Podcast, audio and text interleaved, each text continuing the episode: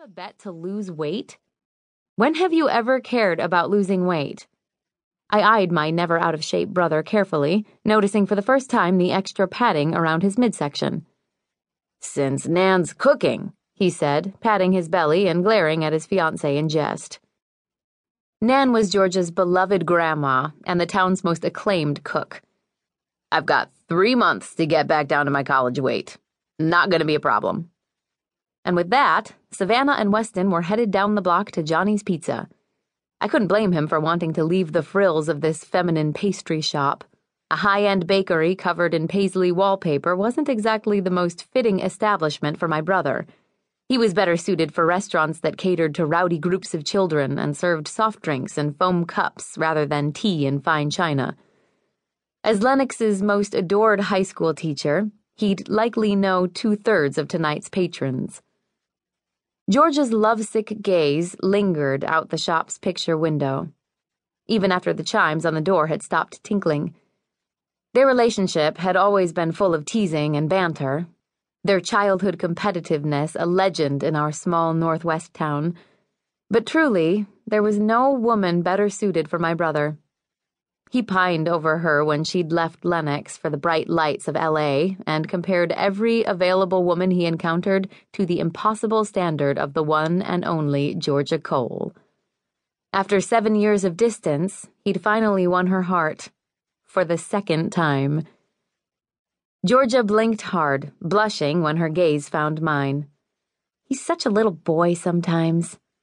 I couldn't agree more. How's everything coming together for the wedding? The teal and white wedding binder took up half the antique table. Let's just say trying to plan a wedding near Christmas while scripting for the spring production has been less than ideal. Georgia hadn't owned the community theater for long, but her vision to give the youth of Lenox and surrounding areas a place to belong was beyond admirable. Oh, that's right. I'd forgotten about the script she'd been working on, just like I'd forgotten the details of so many other things over the last year. In some ways, Savannah's cancer clearance was like a green light on a busy highway. I'd simply forgotten how to merge into traffic. Weston's challenge from Savannah's school parking lot replayed in my mind. I bet you can't name a single time in the last year when you've done something for the sake of being social without Savannah. Suddenly, this moment felt a little less like pure spontaneity and a little more like a setup, courtesy of Weston.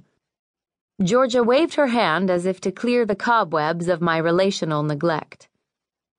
But we don't need to talk about wedding details or the fact that I'm in over my head trying to direct a show I haven't even finished scripting yet. Tell me about the new job. The new job.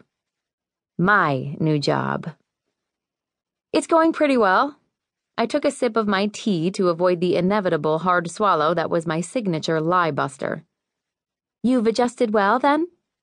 To Savannah being in school and you working part time? That's a big change. Understatement of the world. I nodded. If lunch breaks, school drive bys, and daily check ins with the school secretary could be considered adjusting well to Savannah's absence, then yes, I was doing exceptionally well at my new job. And in life.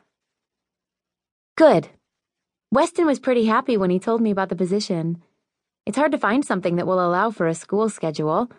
I'm not the biggest Sydney Parker fan around, but I have to admit her fitness center is pretty remarkable, especially for a town the size of Lenox.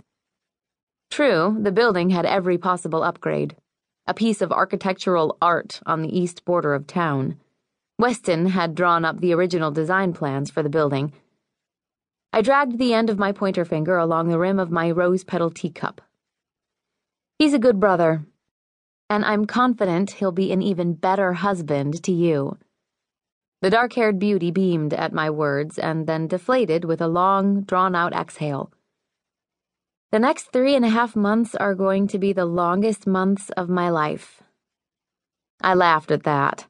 Her innocence, her ability to dream of a future with such tangible desire and reverence. I'd been the same way in the months leading up to my wedding day. I had graduated from high school just weeks before I'd walked down that church aisle and pledged my future to Chad.